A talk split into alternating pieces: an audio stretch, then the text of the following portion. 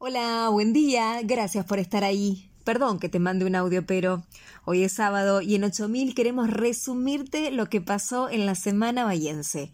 Empecemos con algunas buenas. No vamos a salvar el mundo, pero ayudar con un granito de arena está bueno, dijo el médico y guardavidas bahiense Pedro Bosco, que participa de rescates humanitarios en el mar Mediterráneo. Daniel Pelusa Criseli tiene 55 años, trabaja en defensa civil y lo que ve en la calle le permite valorar más. A mis compañeros les digo que soy un dandy. Tengo salud, casa, sueldo, ¿qué más puedo pedir? Ivana Moreno es de Tres Arroyos, vive en Bahía y fue sometida a una inédita intervención en el Hospital El Cruce por el estallido de la arteria aorta. Me dicen que estoy haciendo historia, sostuvo. Nació Ariana, la primera hija del tenista bahiense Guido Pella y Stephanie Deschamps. Te estábamos esperando, escribió la modelo.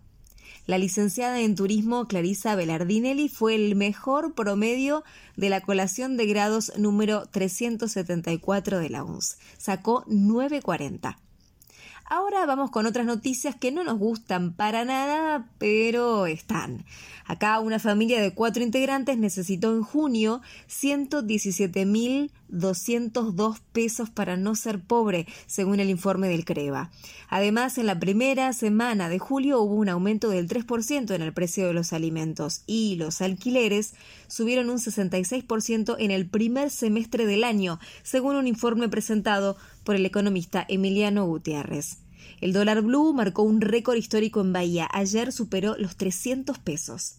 El gobierno subió a 45% el recargo sobre el dólar turista más el impuesto país del 30%.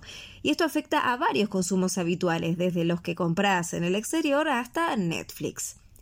De los 97 funcionarios que tiene el municipio bahiense, 17 aún no pagaron sus multas. Se trata de 105 infracciones por casi 440.000 pesos, según recopiló Asociación Ilícita. El director del Hospital Pena, Gabriel Pelufo, advirtió que las guardias de pediatría están quedando desiertas y que también es crítica la situación de los oftalmólogos.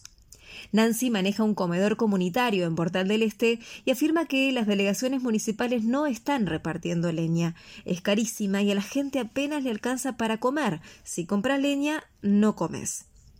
No me conforma ninguna pena. Le pido fuerzas a mis hijas para seguir, dijo Laura Moreno, mamá de Agustina Bustos, tras la condena a 20 años de prisión que recibió Matías Moreno por el crimen de la chica. Algunas cositas más que nos dejaron estos días. El municipio presentó en el Consejo Deliberante 2 proyectos sobre el transporte público.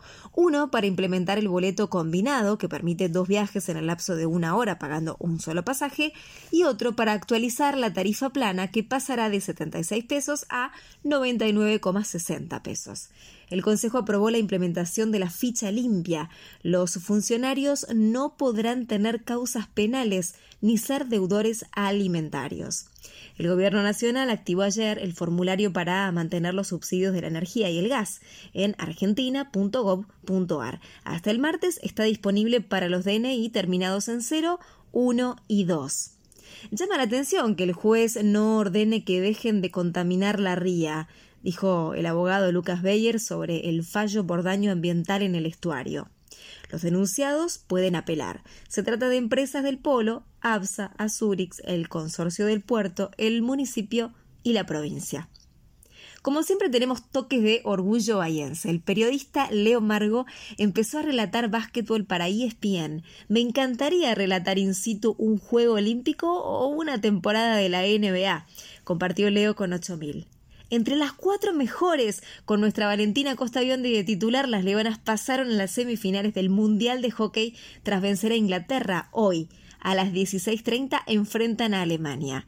Ya empezó el finde y Meteo Bahía del Conicet dice que después de este sábado nublado, con 12 grados de máxima, se esperan para mañana lluvias débiles con una máxima de 13 grados y para el lunes sol y viento con 12 grados de máxima. Esto es todo por hoy. Ya sabes, nos ubicas en la página 8000.ar, en las redes como @8000bahía y en el email orgullobahiense@gmail.com. Soy Agustina Arias y me despido. Gracias por estar ahí. Hasta el sábado que viene. Perdón que te mande un audio, pero...